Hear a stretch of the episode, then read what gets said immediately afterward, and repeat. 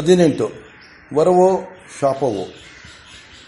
ವೃತ್ರನು ಹೋದನೆಂಬ ಸುದ್ದಿಯು ಅಮರಾವತಿಯಲ್ಲಿ ಎಲ್ಲೆಲ್ಲ ಇರಲಿ,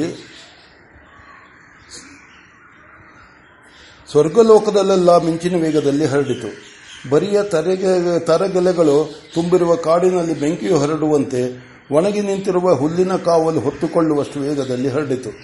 ದಾನವರು ಹಾ ಹಾ ಎನ್ನುತ್ತಾ ಎದ್ದರು. ಅವರಿಗೆ ಅಮಲು ಇಳಿಯುವುದರಲ್ಲಿ ಅನಿರೀಕ್ಷಿತವಾಗಿ ಅಕಾರಣವಾಗಿ ಅವರು ತೇಜೋಹೀನರಾಗಿದ್ದಾರೆ. ಪಕ್ಕದಲ್ಲಿದ್ದ ಅಪ್ಸರೆಯರು ಕಾಣೆಯಾಗಿದ್ದಾರೆ. ತೆರೆಯ ಹಿಂದೆ ಕುಳಿತು ಗಾನ ಮಾಡುತ್ತಿದ್ದ ಗಂಧರ್ವ ಗಣವು ಯಾವಾಗಲೂ ಓಡಿ ಹೋಗಿದೆ. ದಾನವೇಂದ್ರರಿದ್ದ ಅರಮನೆಗಳು ಏನೋ ಶೂನ್ಯವಾಗಿ ಏನೋ ಬಿಕೋ ಎನ್ನುತ್ತಾ ಅವರನ್ನು ನೋಡಿ ಹಾಸ್ಯ ಮಾಡುವಂತೆ ವಿಕಟವಾಗಿ ನಗುತ್ತಿರುವಂತೆ ಕಾಣುತ್ತಿವೆ. ಅವರ ವೃತ್ರನು ಸತ್ತನೆಂದು ನಂಬಲು ಹೊರಗಿನ ಸಾಕ್ಷ್ಯವೇನೂ ಬೇಕಿಲ್ಲ. ಅವರ ಹೃದಯವನ್ನು ಆವರಿಸಿರುವ ಶೂನ್ಯತೆ, ಅವರಿಗೆ ಹುಟ್ಟಿಸಿರುವ ಗಾಬರಿ ಅದೇ ಹೇಳುತ್ತಿದೆ. ದಾನವೇಂದ್ರರಿಗೆ ದಿಗಲಾಗಿ ಆದಷ್ಟು ಬೇಗ ಅಮರಾವತಿಯಿಂದ ಹೊರಟು ಹೋಗಬೇಕೆಂದು ಎನಿಸಿದೆ. ನಿಂತಿದ್ದವರು ಕುಳಿತು ಬಿದ್ದುಕೊಳ್ಳುವುದರಲ್ಲಿ ನಿಂತಂತೆಯೇ ಕುಸಿದು ಬಿದ್ದಂತಾಗಿದೆ.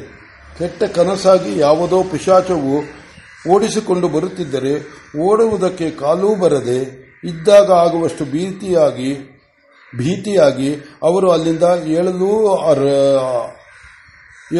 ಆಗದು, ಇಲ್ಲಿ ಇರಲೂ ಆಗದು ಎನ್ನುವಂತಿದೆ. ದೇವತೆಗಳು ಕುಣಿಯುತ್ತಿದ್ದಾರೆ. ಅವರ ಉತ್ಸಾಹವು ಏನೋ ಅಖಂಡವಾಗಿ ವೃಷ್ಟಿಯಾಯಿತೋ ಎನ್ನುವಂತೆ ಗಳಿಗೆಗಳಿಗೆಗೂ ಹೆಚ್ಚುತ್ತಿದೆ. ಎಲ್ಲರೂ ಅಪ್ಸರೋಗಣಗಳು, ಗಂಧರ್ವರ ಗುಂಪುಗಳು, ಚಾರಣರ ತಂಡಗಳು ಎಲ್ಲರೂ ಸೇರಿ ಇಂದ್ರ ವಿಜಯವನ್ನು ಹಾಡುತ್ತಿದ್ದಾರೆ. ಯಾವ ಯಾವ ದಾನವೇಂದ್ರರ ಅರಮನೆಯ ಮುಂದೆ ದೇವತೆಗಳು ಸುರಿಯುವುದಕ್ಕೂ ಭೀತಿ ಪಡುತ್ತಿದ್ದರೋ ಅಲ್ಲಿ ದೇವತೆಗಳು ಹಾವಳಿ ಮಾಡುತ್ತಿದ್ದಾರೆ. ವೃತ್ರೋತ್ಸವವೆಂದು ಬೆಳಗ್ಗೆ ದಾನವರು ಹಾರಾಡಿದ್ದುದನ್ನೆಲ್ಲ ನೆನೆಸಿಕೊಂಡು ಅವರನ್ನು ಅಣಕಿಸುವಂತೆ ದೇವತೆಗಳು ಕುಣಿಯುತ್ತಿದ್ದಾರೆ. ಅಷ್ಟೇನೋ ಸ್ವರ್ಗಲೋಕದ ಭೂಮಿಯೆಲ್ಲ ಸಂತೋಷದಿಂದೆದ್ದು ಕುಣಿಯುತ್ತಿರುವಂತೆ ಆ ಸಂತೋಷವನ್ನು ಹುಲ್ಲಿನಿಂದ ಹಿಡಿದು ಕಲ್ಪ ವೃಕ್ಷದವರೆಗೆ ಸಸ್ಯವರ್ಗವೆಲ್ಲವೂ ಅನುಮೋದಿಸಿ ತಾನೂ ನರ್ತನ ಭಾಗಿಯಾಗಿರುವಂತೆ ಆಗಿದೆ. ಅಷ್ಟೇನು ಅರಮನೆಗಳಿರಲಿ, ಇತರ ದೇವಮಂದಿರಗಳಲ್ಲಿಯೂ ಗೋಡೆ, ಕಿಟಕಿ, ಕಂಬ, ಬಾಗಿಲುಗಳು ಮೊದಲುಗೊಂಡು ಆ ಉತ್ಸವದಲ್ಲಿ ಉತ್ಸಾಹದಿಂದ ಭಾಗವಹಿಸಿದಂತಿದೆ.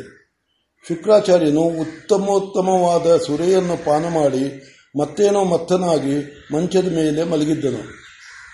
ಏಕೋ ಏನೋ ಥಟ್ಟನೆ ಎಚ್ಚರವಾಯಿತು. ಏನೋ ಸರ್ವನಾಶವಾದ ಒಂದು ಭಾವವು ಆ ಮಂದಿರವನ್ನೆಲ್ಲ ತುಂಬಿ ಬಲವಂತವಾಗಿ ಅವನ ಹೃದಯವನ್ನು ಪ್ರವೇಶಿಸಿದಂತಿದೆ. ಪ್ರಹರಿಯನ್ನು ಕರೆದು ಏನು ಸುದ್ದಿ ಎನ್ನುತ್ತಾನೆ. ಪ್ರಹರಿಯು ಅಳುತ್ತಾ ಬಿಕ್ಕಿಳಿಸುತ್ತಾ ವೃತ್ರ ವಧದ ಸುದ್ದಿಯನ್ನು ತಿಳಿಸುತ್ತಾನೆ. ಶುಕ್ರಾಚಾರ್ಯನು ಎಚ್ಚರಿಕೆಯಿಂದಲೂ ಎಚ್ಚರವಾಗಿ ಏನು ಎಂದು ಮಂಚದಿಂದ ಒಂದೇ ಹಾರಿ ಕೆಳಗೆ ಬಂದು ಪ್ರಹರಿಯನ್ನು ಹಿಡಿದು ಕುಲುಕುತ್ತಾ ಏನೆಂದೆ, ಇನ್ನೊಂದು ಸಲ ಹೇಳು ಎಂದು ಎಲ್ಲವನ್ನೂ ಮತ್ತೆ ಕೇಳುತ್ತಾನೆ. ಶುಕ್ರಾಚಾರ್ಯನು ಅಲ್ಲಿಯೇ ಇದ್ದ ಆಸನದಲ್ಲಿ ದಪ್ಪನೆ ಬಿದ್ದುಕೊಂಡು ಏನಾಗಿದೆ ಎಂಬುದನ್ನು ತನ್ನ ದಿವ್ಯ ದೃಷ್ಟಿಯಲ್ಲಿ ನೋಡುತ್ತಾನೆ. ಚಿತ್ರಪಟದಲ್ಲಿ ತೋರುವಂತೆ ನಡೆದಿದ್ದೆಲ್ಲವೂ ಮತ್ತೆ ಕಾಣುತ್ತದೆ. ಹಾಗಾದರೆ ಇಂದ್ರನದೇನೂ ತಪ್ಪಿಲ್ಲ, ನೀನಾಗಿ ಬಲವಂತ ಮಾಡಿ ಅವನಿಂದ ಏಟು ತಿಂದು ಸತ್ತಿದ್ದೀಯೆ. ಅಯ್ಯೋ ವೃತ್ರ, ನಿನಗೇಕೆ ಈ ದುರ್ಬುದ್ಧಿ ಬಂತು? ಅಥವಾ ಈ ದಿನ ಬೆಳಗ್ಗೆ ನಾನೇಕೆ ಏನಾಗಬಹುದು ಎಂಬುದನ್ನು ನೋಡಲಿಲ್ಲ? ಅಯ್ಯೋ ಸುರಾಮೋಹವೇ, ನೀನು ಎಂತಹ ಕೈಕೊಟ್ಟೆ? ನಾನೇಕೆ ಇಂದು ಆ ಅಸುರ ಸ್ವಭಾವಕ್ಕೆ ವಶನಾದೆ? ಅಥವಾ ನನ್ನನ್ನು ಮೋಸ ಮಾಡಿ ನಿಯತಿಯೋ ಈ ಕಾರ್ಯವನ್ನು ಸಾಧಿಸಿತೋ? ಇರಬೇಕು, ಕಾಲಸ್ವರೂಪನಾದ ಆ ವಿಷ್ಣುವು ಇದನ್ನು ಸಾಧಿಸಿರಬೇಕು. ಹಿಂದೆ ನಮ್ಮ ಪಿತಾಮಹಿಯು ಶಾಪ ಕೊಟ್ಟಂತೆ ನಾನು ಶಾಪ ಕೊಡಲೇ? ಅಪರಾಧವಿಲ್ಲದೆ ಶಾಪವೆನ್ನಂತೂ ಕೊಡಲಿ ಎಂದು ಕಣ್ಣಿನಿಂದ ನೀರು ಧಾರಾಳವಾಗಿ ಸುರಿಯುತ್ತಿರಲು ಒಂದು ಗಳಿಗೆ ಮೌನವಾಗಿ ಕುಳಿತಿದ್ದನು. ಮತ್ತೆ ತನ್ನಷ್ಟಕ್ಕೆ ತಾನೇ ನುಡಿದುಕೊಂಡನು. ಸಂಜೀವಿನಿ ವಿದ್ಯಾಬಲದಿಂದ ಅವನನ್ನು ಬದುಕಿಸೋಣವೆಂದರೆ ಆ ಶರೀರವನ್ನು ರಚಿಸಿದ್ದ ಪಂಚಭೂತಗಳೆಲ್ಲವೂ ವಿಘಟಿತವಾಗಿ ಹೋಗಿವೆ. ಇನ್ನು ಉಳಿದಿರುವುದು ಅಂತಃಕರಣವಾದ ವಿಶಿಷ್ಟವಾದ ಆ ವೃತ್ರನ ನಾಮವೊಂದು. ಅದಕ್ಕೆ ಬಲವನ್ನು ಕೊಟ್ಟರೂ ಅದು ವಿಕಾರವಾದ ರೂಪವನ್ನು ಮಾತ್ರ ಪಡೆಯಬಲ್ಲದು. ಮತ್ತೆ ತ್ವಷ್ಟೃವಿನ ಬಳಿ ಸಾರಬಾರದೇಕೆ, ನಾನು ಹೋಗಬಾರದು, ಆತನೇ ಸೃಷ್ಟಿಸಿದ ಕೃತ್ಯವನ್ನೇ ಕಳುಹಿಸೋಣ. ಆತನು ಬೇಕೆಂದರೆ ಮತ್ತೆ ಅದಕ್ಕೆ ರೂಪವನ್ನು ಕೊಡಬಲ್ಲ ಎಂದು ಮಂತ್ರ ಪುನಶ್ಚರಣ ಮಾಡಿ ಆ ಪ್ರೇತವನ್ನು ಕರೆದು ಸೂಕ್ಷ್ಮವಾದ ರೂಪದಲ್ಲಿ ಪ್ರೇತವು ಬಂತು. ಶುಕ್ರನೇ ಮೊದಲು ಮಾತನಾಡಿಸಿದ್ದು, ಏನು ವೃತ್ರ, ಏಕೆ ಹೀಗೆ ಮಾಡಿದೆ? ಪ್ರೇತವು ನುಡಿಯಿತು, ಆಚಾರ್ಯ, ಅದೇಕೆ ಹೀಗೆ ಮಾಡಿದನೆಂದು ನನಗೂ ತಿಳಿಯೋದು. ಇಂದ್ರನು ಬೇಡವೆಂದರೂ ಬಿಡದೆ ನಾನೇ ಬಲವಂತ ಮಾಡಿ ಅವನಿಂದ ಹೊಡೆಸಿಕೊಂಡೆ. ಆದರೆ ಆಚಾರ್ಯ, ಇಂದ್ರನದೊಂದು ಅಪರಾಧವಿದೆ, ಒಂದು ದ್ರೋಹವಿದೆ. ಯಾವುದೋ ಅಜ್ಞಾತವಾದ ಆಯುಧವು ಅದರಲ್ಲಿತ್ತು. ನಾನು ನೊರೆಯಿಂದ ಹೊಡೆ ಎಂದೇ ದಿಟ, ಆದರೆ ಅದರಲ್ಲಿ ಆಯುಧವಿತ್ತು. ಅದೇ ನನ್ನನ್ನು ಕೊಂದಿತು. ಮುಖ್ಯ ಎಲ್ಲವೂ ಸೇರಿತು.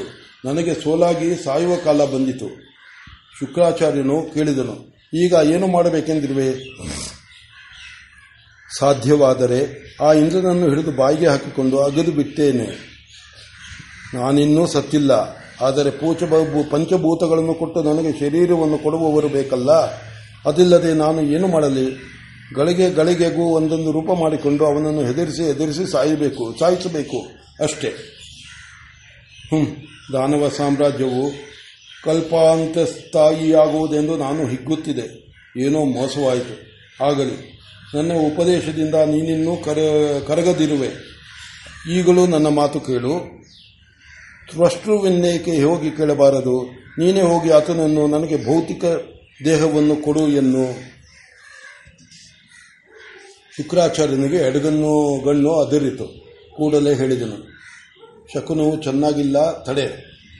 ನಾನೇ ಸ್ವತಂತ್ರಿಸಿ ಸರಸ್ವತಿಯನ್ನು ಕರೆದು ಕೇಳುವೆನು. ನೀನು ಹೇಗೆ ಸತ್ಯ ಎಂದು ತಿಳಿಯುವೆನು. ಶುಕ್ರನು ಧ್ಯಾನಸ್ಥಾನನಾದನು. ಸರಸ್ವತಿಯು ಬಂದಳು. ಶುಕ್ರನು ಕೇಳಿದನು, ದೇವಿ, ಇಂದ್ರ ಶತ್ರುವಾಗಬೇಕೆಂದಲ್ಲವೇ ತ್ವಷ್ಟೃವು ಯಾಗ ಮಾಡಿದುದು? ಹೀಗಿರಲು ವೃತ್ರವು ಇಂದ್ರನಿಂದ ಹತನಾದುದು ಹೇಗೆ? ದೇವಿಯು ನಕ್ಕು ಹೇಳಿದಳು, ಅದೊಂದು ಸಣ್ಣ ವಿಷಯ. ವ್ಯಾಕರಣವು ವೇದಾಂಗ. ಅದರಲ್ಲಿ ಸ್ವರವು ಸಮಾಸವನ್ನು ಬೇರೆ ಮಾಡುವುದು ಎಂದು ಹೇಳಿರುವುದನ್ನೇಕೆ ಮರೆತೆ? ತ್ವಷ್ಟೃವು ಇಂದ್ರನಿಗೆ ಶತ್ರುವಾಗಬೇಕೆಂದು ಸಂಕಲ್ಪಿಸಿದವನು ನಾನು ಸ್ವರಭೇದವನ್ನು ಮಾಡಿ ಇಂದ್ರನ ಶತ್ರುವಾಗುವವನು ಹುಟ್ಟುವಂತೆ ಮಾಡಿದನು. ಅದೇಕೆ ಎನ್ನುವೆಯಾ? ಅದನ್ನು ಹೇಳುವನು, ಕೇಳು. ಇಂದ್ರನು ಮನ್ವಂತರವೆಲ್ಲ ಇರಬೇಕಾದವನು. ಆತನಿಗೆ ಅಪಾಯ ಬಂದಾಗ ನಾವು ಯಾರೂ ಸುಮ್ಮನಿರುವುದು ಸಾಧ್ಯವಿಲ್ಲ. ಆದ್ದರಿಂದ ಹೀಗಾಯಿತು. ಇದು ನೀನು ಕೇಳಿದೆಯಾಗಿ ಹೇಳಿದೆ. ಇನ್ನು ಬಿಡು, ನಾನು ಹೋಗುವೆನು ಎಂದು ಆಕೆ ಹೊರಟು ಹೋದಳು. ಶುಕ್ರನು, ದೇವತೆಗಳ ಮೋಸ, ಏನು ಮಾಡಬೇಕು ಎಂದು ಯೋಚಿಸಿ ವೃತ್ರ,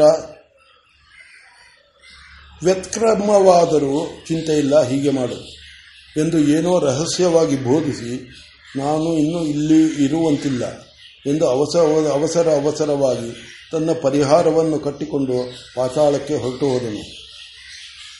ಹೋಗುವಾಗ ಇನ್ನು ಮುಂದೆ ಭಾರ್ಗವರ ಅನುಗ್ರಹವನ್ನು ಪಡೆಯದವನು ಎಂದು ಇಂದ್ರನಾಗುವನು, ನೋಡೋಣ ಎಂದುಕೊಂಡು ಹೋದನು. ಅದು ದೇವತೆಗಳಲ್ಲಿ ಅನೇಕರಿಗೆ ಕೇಳಿಸಿತು. ಆದರೂ ಯಾರೂ ಅದನ್ನು ಗಮನಿಸಲಿಲ್ಲ. ದಾನವರು ಆದಷ್ಟು ಬೇಗ ಅಮರಾವತಿಯಿಂದ ಸ್ವರ್ಗಲೋಕದಿಂದ ಪಾತಾಳಕ್ಕೆ ಹೊರಟು ಹೋದರು. ಹೋಗುವವರನ್ನು ದೇವತೆಗಳು ಯಾವ ರೀತಿಯಿಂದಲೂ ಹಿಂಸೆ ಮಾಡಲಿಲ್ಲ. ದೇವರಾಜನ ಅಪ್ಪಣೆ ಹಾಗಿತ್ತು.